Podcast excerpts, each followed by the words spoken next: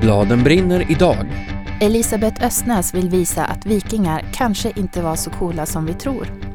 Jag tycker det är historieförfalskning nästan och jag tycker det är farligt när fler och fler verkar gå på det. Mats Kempe vet allt om världens största pris för barnlitteratur. Så har det varit så otroligt roligt att sitta med när vi ringer till pristagarna. Det är helt fantastiskt. Jag gråter varenda gång.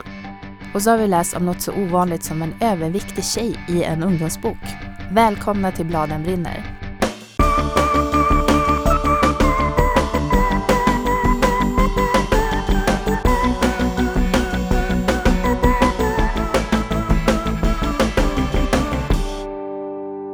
Jag tycker du ser glad ut idag Johanna. Jag är glad. Jag får stå här.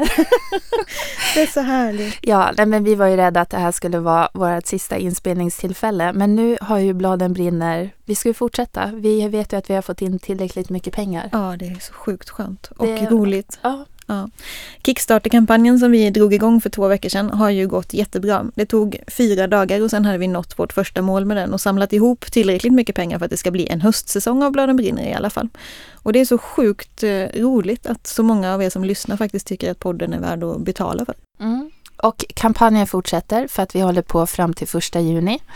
Så även om vi nu har fått in höstsäsongen så hoppas vi även på en vårsäsong. Ja, precis. Så Ja. ju mer pengar vi får in desto fler avsnitt kan vi göra helt enkelt. Så lyssnar du på det här, bara gå in, stötta oss. Du har två veckor till på dig. Och man hittar den enklast via bladenbrinner.se och så kan man klicka sig vidare därifrån till kampanjen. Jag heter Johanna Lindbäck. Och jag heter Lisa Bjärbo. Nu ska vi prata om vikingar och det är ett nytt och för mig väldigt oväntat område som jag har ägnat förvånansvärt mycket tid åt på sistone.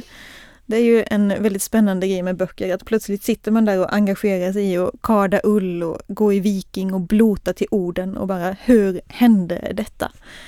Eh, när vi var i Lund för att gå på barnboksfestivalen Littera Lund i slutet av april så stämde jag träff med författaren som ligger bakom 100% av mitt plötsliga intresse för den här tidsserien. Jag heter Elisabeth Östnäs och jag är egentligen, jag tror jag, jag skulle nog säga att jag är religionshistoriker för att det är en ganska tydlig bit av mig som har ägnat mig åt religionshistoria sedan jag var kanske 20 och liksom läst mycket i min ensamhet och framförallt intresserat mig för fornorden och det har ju sen blivit vikingaböcker. Det är de här vikingaböckerna vi ska prata om nu. Sagan om Turid är en trilogi för ungdomar med den kvinnliga hjälten Turid i huvudrollen. Den första boken heter Kungadottern, den andra heter Krigstid och den tredje och avslutande delen heter Korpgudinnan. Elisabeth Östnäs säger själv att det här är fantasy och historia i en och samma bokserie och att det är det där med historien som varit viktigast för henne. Och svårast. Jag har älskat historiska romaner. Jag läste jättemånga när jag var liten. Och då fanns det historiska romaner på ett helt annat sätt. Ehm, men jag kan också tycka att det kan bli riktigt, riktigt dåligt. Och så har jag också korreläst Harlekin i några år. Och de har en serie som heter just historia. Eh, och de är alltid extra usla. De är riktigt sådär klyschiga. Och eh, det där vill man inte hamna. Hur gjorde du då för att inte hamna där? Det är jättesvårt faktiskt. Jag, och, och jag tror att man måste gå väldigt, väldigt nära eh, personerna och låta dem bli verkliga. Eh, och inte falla i det här liksom att vi här sitter och tittar tillbaka och så här och så här och så här var det. Och liksom få med vår, eh, vår känsla av att inte förstå. Utan vi måste gå så pass nära så att det de gör och tänker faktiskt blir begripligt. Och det är skitsvårt, men det är en utmaning. Vem är, vem är Turi då, som är den som man är närmast i den här bokserien? Mm, hon är arg. Det var väl egentligen det jag tänkte att jag skulle lägga in först. Liksom, just för att göra henne eh, begriplig och inte bara en karaktär som agerar utifrån det vi tror oss veta om vikingatiden. Utan att hon verkligen skulle få någonting eget. Och arg har man liksom varit i alla tider. tänker jag. Så det var liksom ursprunget till henne. Hon är arg på allt, tror jag. Hon är arg på samhället, omgivningen. Och det är väl lite det också jag tänkte. Om jag låter henne vända sig mot det vi tycker är konstigt, så blir det också lättare för oss att komma in i henne. Att hon vill ju inte gifta sig med den som hennes pappa bestämt, till exempel. Och det är en sån sak som vi här och nu nästan alltid tycker är svårt att förstå. Ja, utan att spoila handlingen för mycket kan man säga att den här serien följer Turid väldigt nära. Hon är 15 år när den första boken börjar och dotter till en kung. Men kungen är fattig och vintern är hård och folket svälter. Och till en början så är det rätt så mycket det. Hunger och lera och grusad stolthet. Och så den där ullen som kardas då får bli till en klänning som Turid kan giftas bort i. Det är liksom smutsig och illaluktande vardag. Och jag hade nog väntat mig mer kanske strid. Och jag hatar att ställa den här frågan, vad har du för budskap med dina böcker? För det känns som en skolfråga som författare ofta har rätt så svårt att svara på. Men den här gången gör jag det ändå.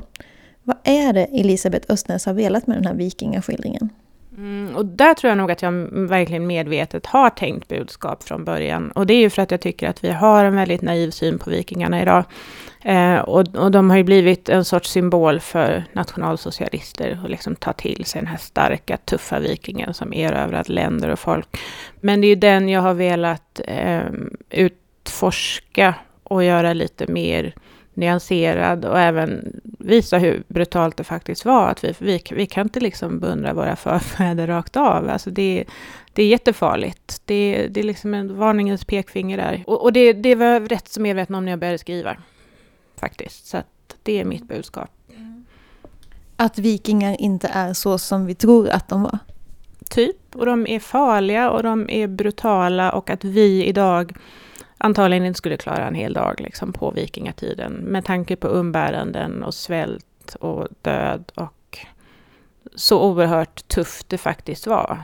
Vi, vi, kan liksom inte titta tillbaka och tycka att det var en härlig tid när man fick jobba fysiskt och sitta vid brasan och berätta historier på kvällarna. För det är, jag tycker det är historieförfalskning nästan och jag tycker det är farligt när fler och fler verkar gå på det om man googlar på vikingagudarna så kommer man in på ganska otrevliga sidor. Men det är en sån där grej som jag när, när jag skulle skriva en uppsats i, i religionshistoria på slutet på 90-talet så kollade jag, då var ju Google fortfarande väldigt nytt och liksom nätet var nytt och, och många germanska forskare var väldigt förbisedda då. Man kunde inte använda dem därför att det de hade kommit fram till var alldeles för nationalsocialistiskt färgat. Nazisterna har ju plockat upp oerhört mycket av um, det fornnordiska arvet och vi har haft göticister i Sverige sedan 1400-talet. Vi har liksom alltid sett tillbaka på en, en fantastisk bakgrund som vi gärna plockar upp och liksom ältar i tider av Eh, när, när det är lite tufft för oss själva så, så vill vi gärna blicka bakåt. Um, och de forskarna som inte gick att använda i slutet på 90-talet, de är rätt okej okay idag. Alltså man ser att det, det, är många som har hittat de här. Det är många som vet otroligt mycket. Det är många politiskt medvetna amatörforskare som gärna för fram fornorden som någonting mycket ståtligt och mycket att vara stolt över. Okej, så skildra vikingatiden så som den kanske faktiskt var på riktigt. Med svält, stank, trälhandel och rätt så mycket brutalitet.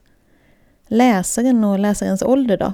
Hur mycket tänkte hon på den när hon skrev de mest brutala bitarna i den här serien? Det funderar jag jättemycket på. Första delen är inte lika brutal som de andra två. Och, och då har jag en testläsare som hon var 14 när hon fick läsa första, första gången. Och hon var väldigt känslig, liksom, uppfattade jag henne som. Och hon tyckte en del böcker var obehagliga och otäcka och så. Men det hon tyckte var obehagligt var nästan alltid nutida böcker med nutida problem. Eh, och när jag tyckte att jag blev lite, och jag skrev det grövsta jag kunde tänka mig och sen frågade jag henne efteråt, liksom, gick jag för långt där? Var det för farligt? Var det för hemskt? Men hon tyckte faktiskt aldrig det och jag tror att det handlar mycket om det här glappet i tid, att när det är så långt tillbaka så uppfattar man inte det som otäckt på samma sätt. Eller hon gjorde inte det. Och, och de reaktioner jag har fått har varit mest från vuxna faktiskt, som har tyckt att det har varit lite för grovt, men inte inte mycket från barn och unga själva. Men sen å andra sidan så tänkte jag också liksom, jag, jag vill ju inte vara spekulativ liksom. Alltså det är inte därför jag stoppar in det, bara för att liksom måla upp en grym fond, utan det är också för att visa hur, hur det har varit och hur det är fortfarande på många ställen i världen mm. faktiskt. Och det är också någon sån här glad myt om att eh, eh, du vet, kvinnorna var så frigjorda på vikingatiden. Och det, det var ju en annan typ av, av maktordning liksom. Det var det, men frigjorda och starka och så som vi tänker på frigjord idag, det var de ju liksom inte. De hade ju oerhört eh, definierade platser liksom. Och sen fanns det en del vikingatida kvinnor som slogs, det tror jag faktiskt. Men betyder det att man är frigjord? Det är ju liksom frågan. Och nu är vi inne på ett spår som jag tycker är centralt i hela den här bokserien. Kvinnorollen och Turids plats i vikingavärlden. Googla på vikingar, det är manliga vikingar som kliver fram. Det är fortfarande nästan bara manliga. Jag har nog inte hittat... Det skulle vara kul att läsa om, om kvinnor på vikingatiden, men jag har inte gjort det nu liksom. Då kanske ni blir alldeles nerringda av upprörda bibliotekarier. Men det, det är så himla lite, tyvärr. Och det är det som är intressant också. Hitta det där som inte har lyfts och stötts och blötts i århundraden. Mm. Var inte det svårt då? Om, man, om du inte har läst så jättemycket om att vara kvinna på vikingatiden, hur, hur, um, hur var det att hitta på Turi då? Så jag ser nog ändå henne som ganska modern liksom, i sitt sätt att vara och agera. Eh, och det var väl egentligen det jag tänkte kanske är viktigast, att få en person som en nutida läsare kan relatera till och bry sig om. För hade det varit en, en riktig viking, jag tror inte vi kan föreställa oss. Liksom. Vi vet inte hur de tänkte. Det är något som är jätteviktigt att hålla i minnet faktiskt. Där hörde du Elisabeth Östnäs som har skrivit trilogin Sagan om Turid. Jag tycker att du ska läsa den, även om du kanske råkar vara en sån som jag som inte spontant går igång på insäljningsord som historisk fantasy i vikingamiljö, så är de här böckerna verkligen värda alla lovord de har fått. Och studier visar alltså att det går utmärkt att verkligen fastna i dem, även om man inte trodde det själv på förhand.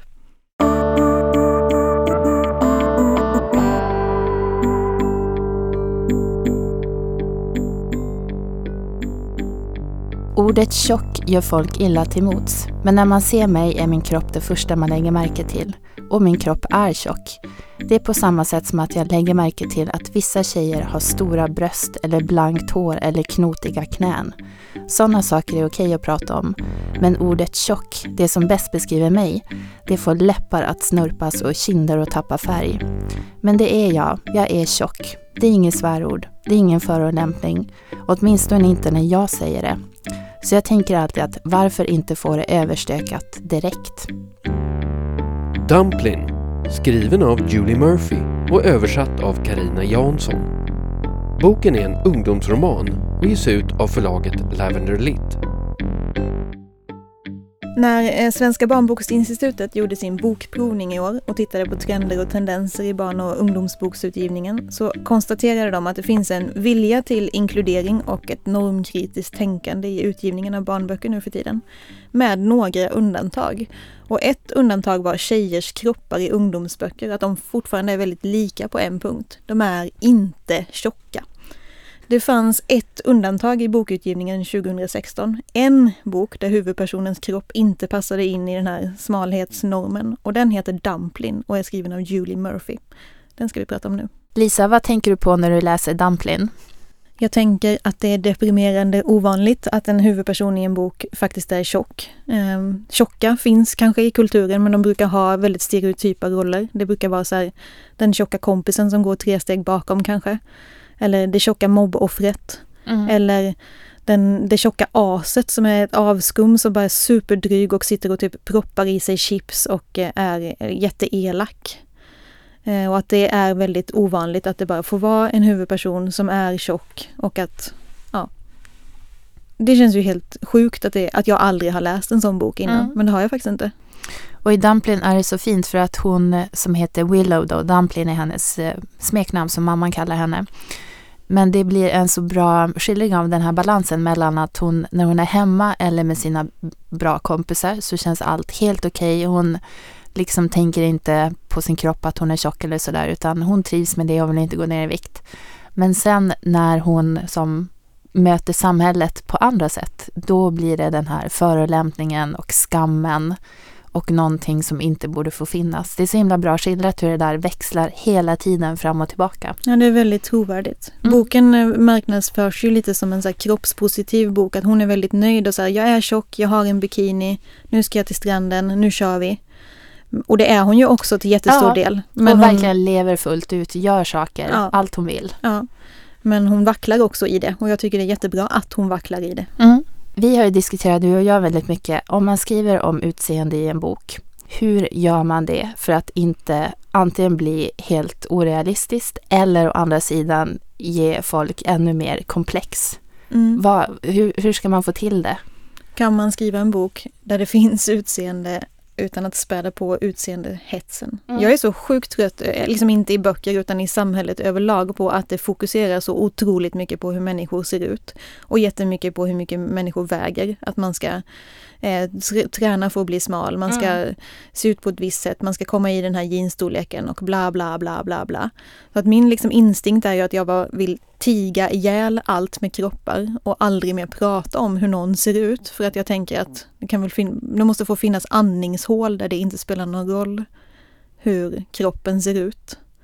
Och att det hade varit på något vis, eh, jag vet inte om det går att skriva en bok där huvudpersonerna bara inte ser ut på något vis. Nej, jag tror att om de inte ser ut, då är det som det här som du sa att SPI, att då är man normalviktig. Att Då, Att läsaren läser in det själv Ja. menar du? Precis, Mm. jag tänker att då är det en normalviktig karaktär för då behöver man inte noja om det här så mycket, även om jag tror att alla nojar i alla fall, men det blir liksom inte det. Men har man en karaktär som är överviktig, om man inte nämner det, bara varför inte? Speciellt tonåringar och ungdomar, jag tror att man tänker på det jättemycket. Mm. Du menar att det inte blir trovärdigt för att man kan inte vara 17 år och inte tänka på hur man ser ut? Nej. Nej, det tror tyvärr inte jag heller att man kan.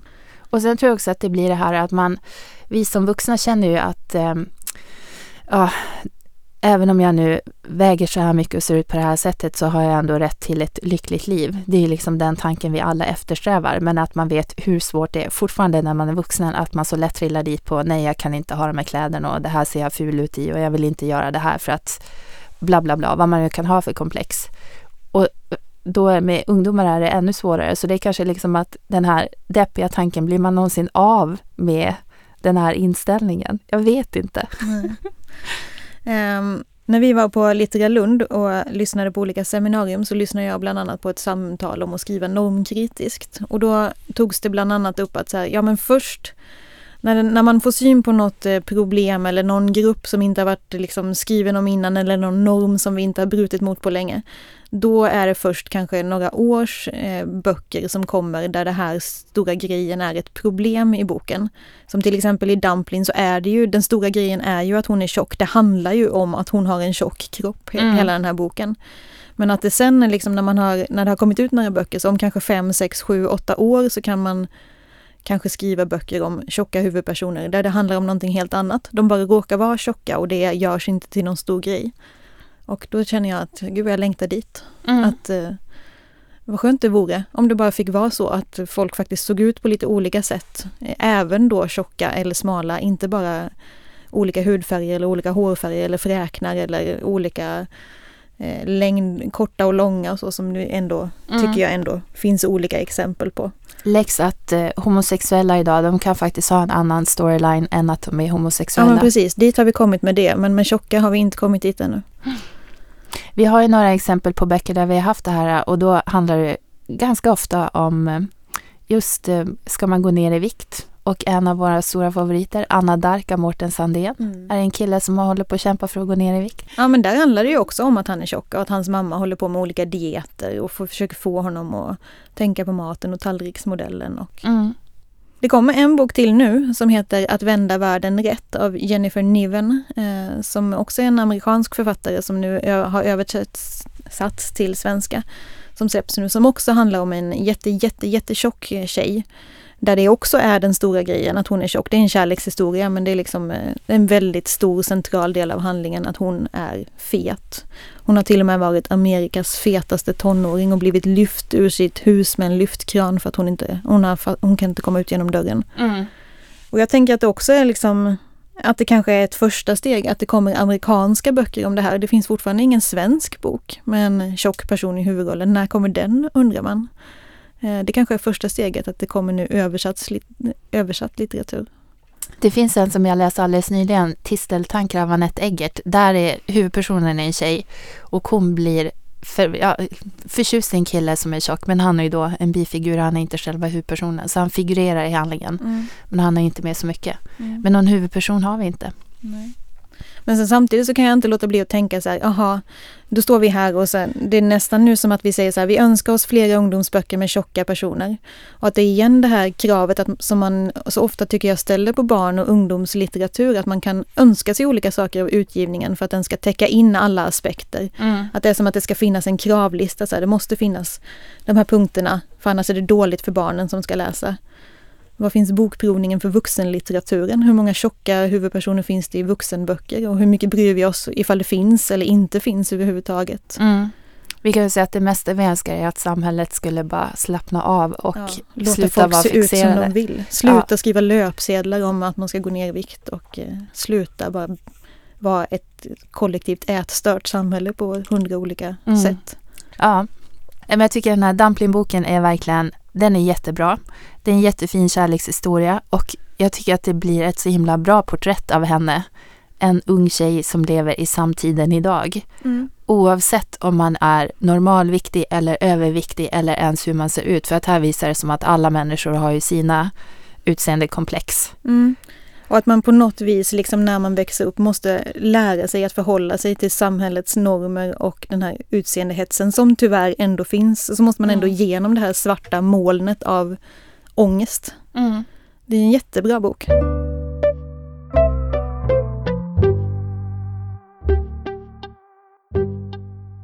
Vi måste prata om Astrid Lindgren Memorial Award, alltså Alma-priset. Det är den tiden på året, för prisutdelningen är den 29 maj och då ska Lisa berätta vem som får priset. Det är en tysk illustratör och bilderboksskapare som heter Wolf Erlbruch som kommer att få det eh, priset. Tack, jag kunde inte säga det här. Jag är inte säker på att jag sa rätt heller. Nej, men vi ska också prata om det, för att du sa till mig vid något tillfälle att du knappt visste någonting om Alma-priset. Nej.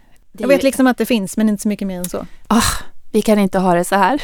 Nu ska vi få en crash course i Alma-priset för att jag har pratat med Mats Kempe som sitter med i juryn.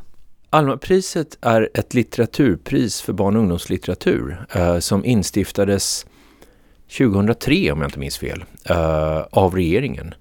Eh, och tanken med priset är att sätta fokus på barn och ungdomslitteratur eh, och att barn och ungdomslitteratur ska spridas, bra barn och ungdomslitteratur ska spridas globalt.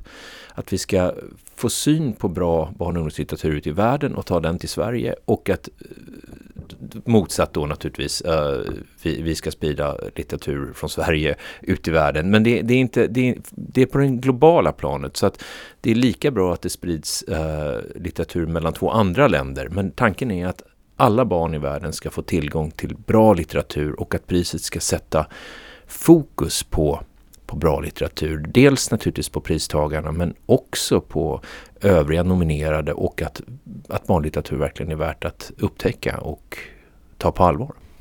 Och vem kan då få priset? För det här är lite speciellt med Alma-priset. Till exempel med Nobelpriset så är det ju alltid en författare som får det. Hur funkar det med Alma-priset?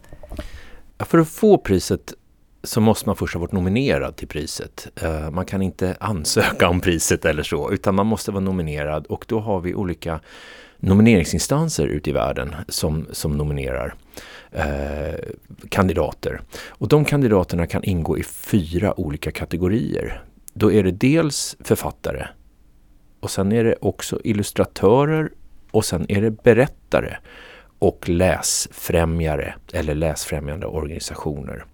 Så man kan, och många kan ju då vara nominerade i flera olika kategorier också. Eh, det är inte ovanligt. Till exempel de bilderboksskapare som gör både bild och eh, text.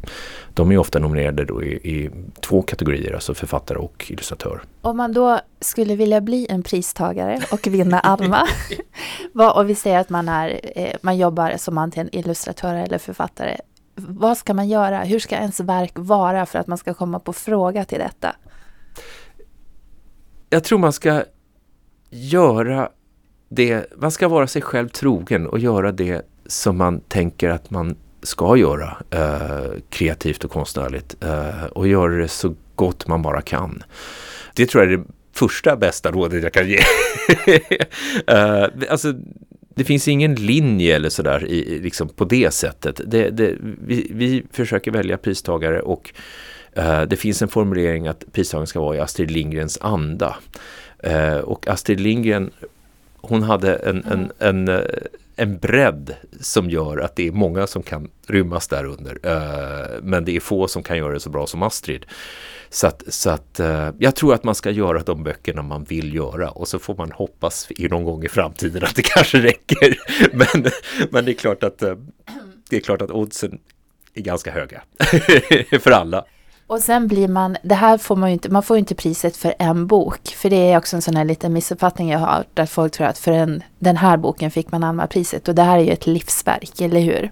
Så är det, så är det. Sen är det, har vi några pristagare som har fått det tidigare i karriärerna.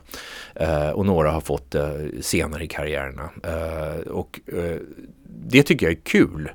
Men då, de pristagare som har fått det tidigt har ändå gjort mycket och framförallt gjort väldigt starkt avtryck konstnärligt i mm. de verken de har gjort.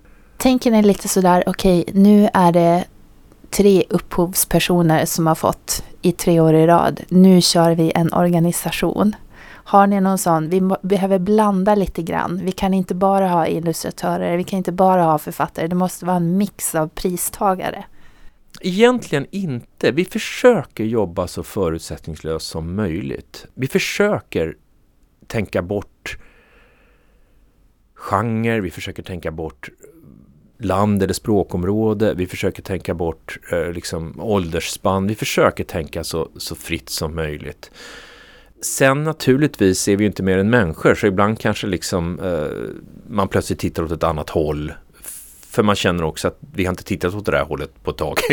och ska vi göra vårt jobb bra så bör vi titta åt alla håll liksom. Men, men vi försöker, och det, det menar jag ärligt, inte bara att jag försöker undvika frågan, vi försöker att arbeta så förutsättningslöst som möjligt, helt enkelt. Uh, sen är det ju också lite, lite olika sätt, uh, av förklarliga skäl så, så, är det lite olika att, att, att utreda en författare och en läsare av en organisation. Jag menar författarna sätter man sig att läsa böckerna och organisationen får man skaffa information på andra sätt om. Liksom. Uh, så, så att det naturligtvis finns lite olika arbetssätt där också. Men som jag sa, och det här, det här är helt uppriktigt, när vi drar igång ett nytt år så har jag aldrig en aning om vem som kan tänkas bli nästa pristagare. Mm. Inte en blekaste. Uh, och det, det, är liksom, det, det, det är uppriktigt sagt. Utan det, det ger diskussionerna längs vägen. Helt enkelt. Berätta lite om årets pristagare. Vem är han och vad får han, vad får han priset för? Uh, han heter Wolf Elbruch och är från, från Tyskland uh, och han är både illustratör och författare. Han har, han har illustrerat böcker som andra har skrivit texten till och också gjort flera helt egna böcker. Uh, och han är lite grann en veteran i sammanhanget. Han har varit med länge och, och får man nog säga har påverkat illustratörskonsten mycket tror jag inom barnlitteraturen. Eh, och är en fantastisk illustratör och, och, författare, barnboksmakare helt enkelt tycker jag. Så det, var, det var väldigt roligt att han fick priset och väldigt välförtjänt. Det här när du har suttit, du, du sitter ju fortfarande i juryn och kanske kommer att sitta i flera år till. Men vad, kommer du, vad tar du med som, det här var det roliga med att vara med i Alma-juryn. Det här är liksom, jag kommer verkligen att sakna det när jag är färdig. Det som var den stora, stora tillgången uh, när jag kom med i juryn, det var tillgången till alla de här böckerna. Uh, böcker som hade varit jätteknepiga att leta upp på bibliotek och annat uh, eller köpa dyrt på nätet och sådär. De har jag liksom nu fri tillgång till. Uh, och, och, det har varit det allra roligaste, tveklöst. många författare och illustratörer som jag har dykt på som, som liksom wow, finns sådana här böcker. Det tråkiga är att jag får inte då som gammal folkbildare gå ut och berätta för alla om det här och det, och det är ett problem kan jag säga.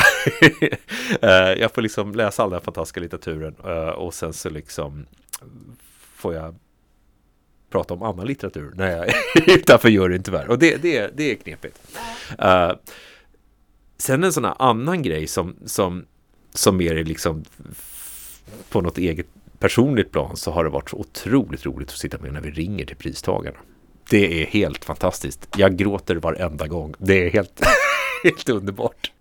Vi har vårt avslutande möte och sen när vi har haft det mötet så ringer vi upp pristagaren. När vi liksom bestämmer vem som ska få priset. Då ringer vi upp pristagaren.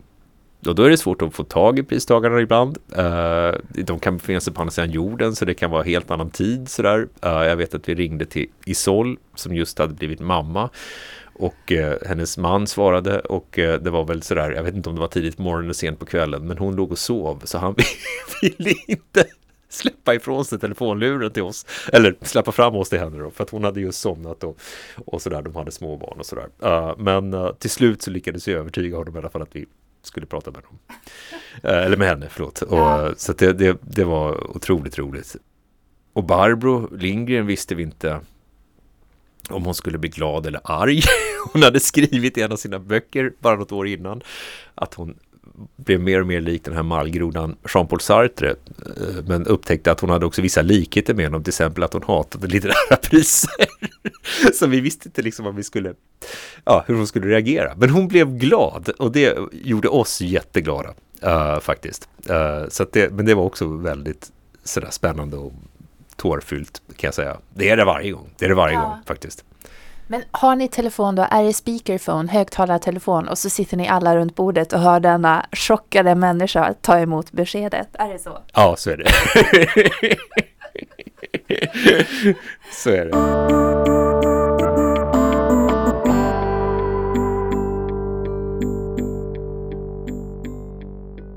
Då ska vi tipsa om böcker. Vad vill du tipsa om idag Johanna?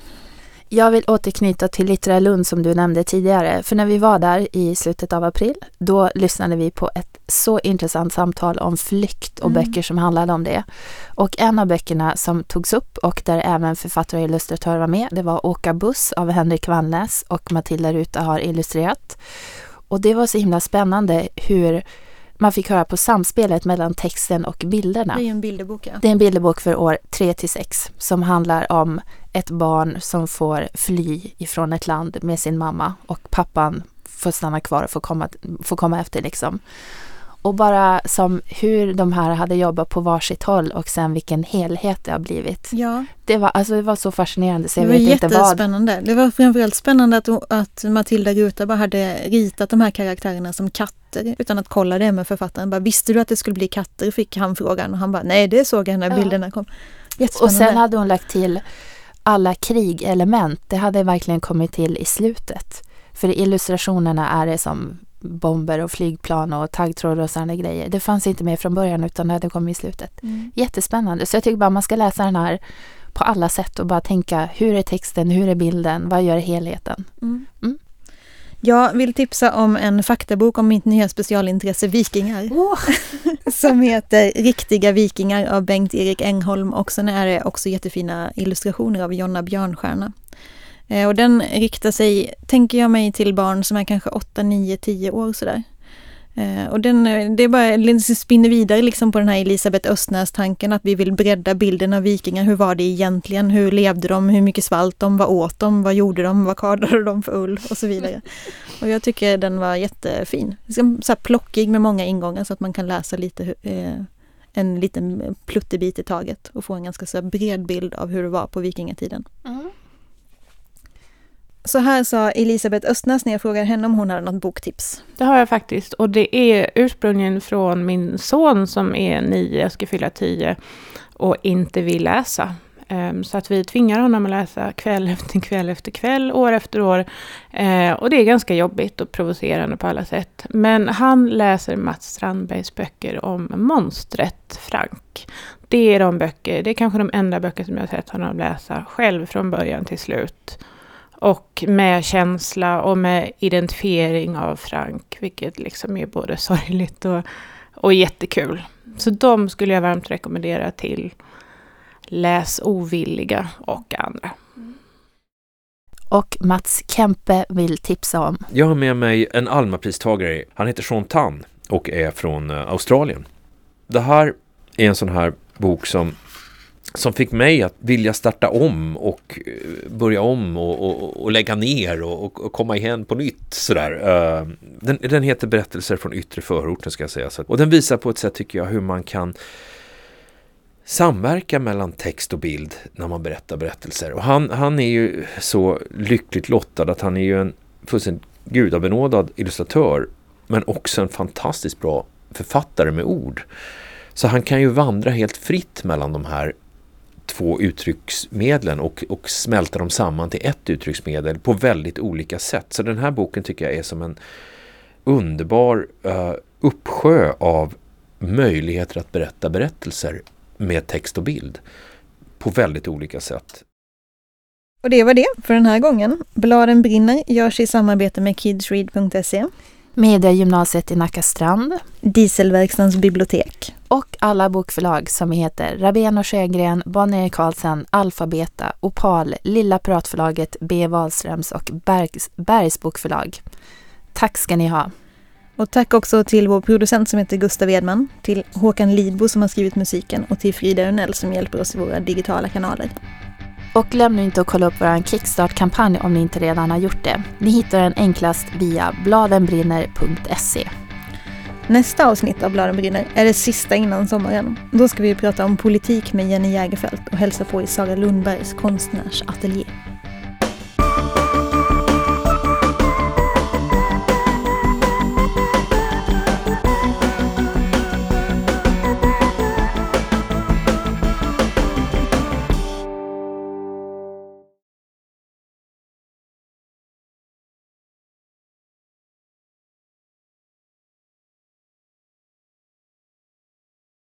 Då får den tyska illustratören och bilderboksskaparen Wolf Erbluch Då får den tyska illustratören och bilderboksskaparen Wolf Erbluch Det här kommer inte att gå. Erlbruch. Erl. alltså seriöst. Vi kan kalla honom för Wolf E. kan vi inte göra så här att jag börjar och så säger du ett så. Mm. Ja.